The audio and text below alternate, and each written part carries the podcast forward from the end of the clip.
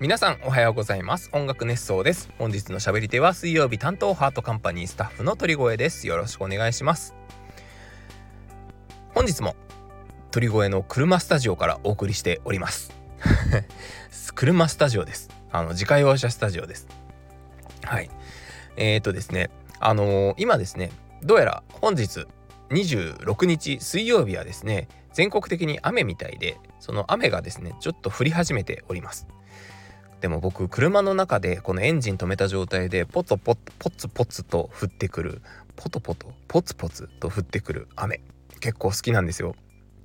車体をこう雨が打ちつける音というかパタパタと音が鳴る音。うん音が鳴る音？うんなんかかぶってますね。変な言い方ですね。あのー、パタパタという音とかですね。でそういった音結構好きであのー、この時間結構好きだったりします。あでも雨が降るとですね気温もどうやらここ最近も下がってますし体調も崩しがちになるので皆さんもお気をつけください。さて音楽熱奏はハートカンパニーの制作でお届けしています。ハートカンパニーは音楽のプロデュース会社です。音楽制作コンテンツ制作などをしています。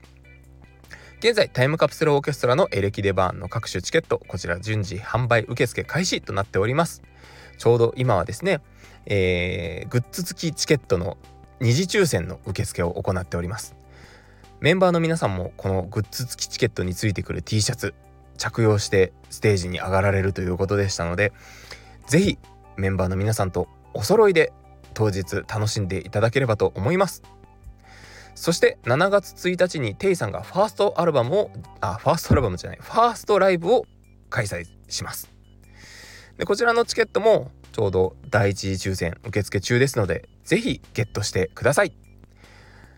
どちらの公演も詳細はそれぞれの SNS 等で、えー、書いてありますのでご確認いただければと思います。会場でお会いしましょう。さてそんな雨の中収録を行っていますが皆さん雨は好きですか？すごくざっくりとした質問ですがさっき僕は雨の音は好きだと言いましたが雨はそんなに好きじゃありません。まあねまあしょうがないんですよね。雨が降るのはね。もちろんね自然のことですから。でも環境音は結構好きなんですよ。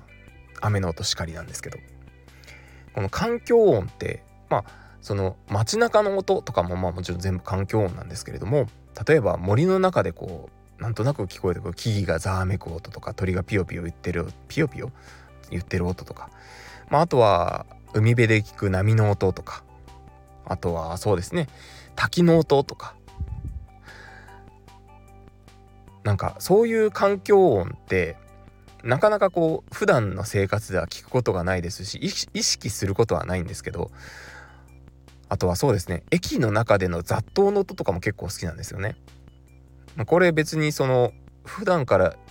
意識して聞いているわけではないのでこうそれが好きです。それを聞きに行こうっていうことはあまりないんですけどこの間ふとですねあのなんてなんだサブスクで、えー、音楽音楽サブスクでその環境音を調べてみたら結構いろんな環境音があって最近よく聞いてます。本当にリラックス効果があるなと思いながらまあそうですね。ちょっとなんか疲れたなと思う時とかそういった環境音でなんとなく心を安らげるということをやっております。旅に皆さん最近出られてますか？突然話が変わりましたね。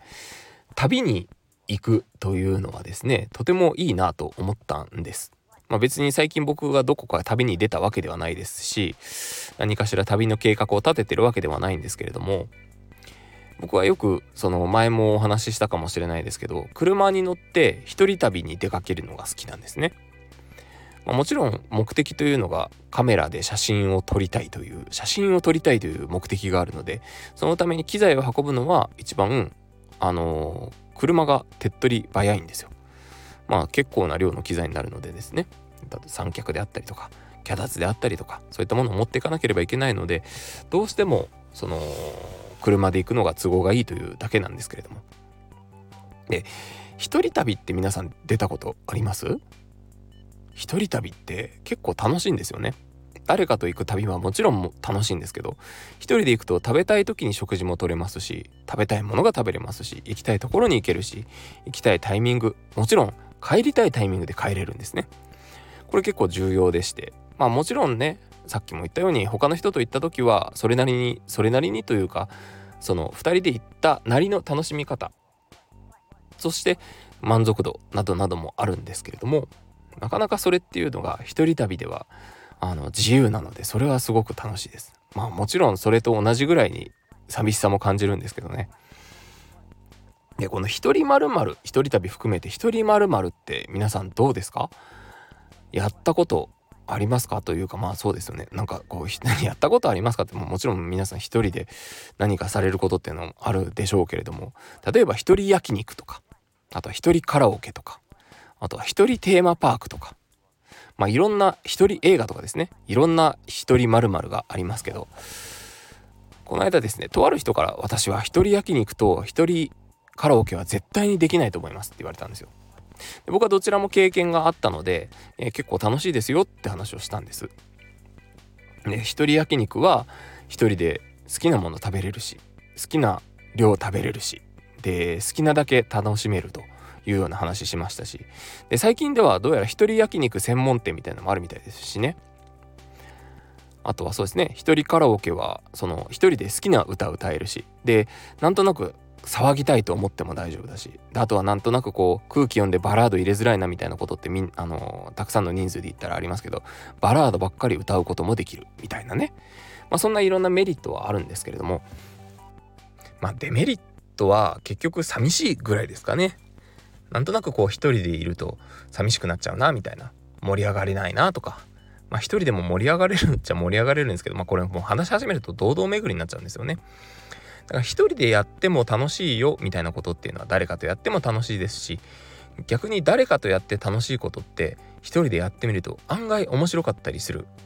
別の発見があったりするのかもしれないです。まあ、それで一人まるでまあそうですね、まあ、仮に皆さんが経験されたことがないとして、えー、一人まるでまずおすすめなのは一人美術館ですね。一人美術館は好きな作品を見つけたらじっとそれを見てられますし、えー、説明文も隅から隅まで見ることができます。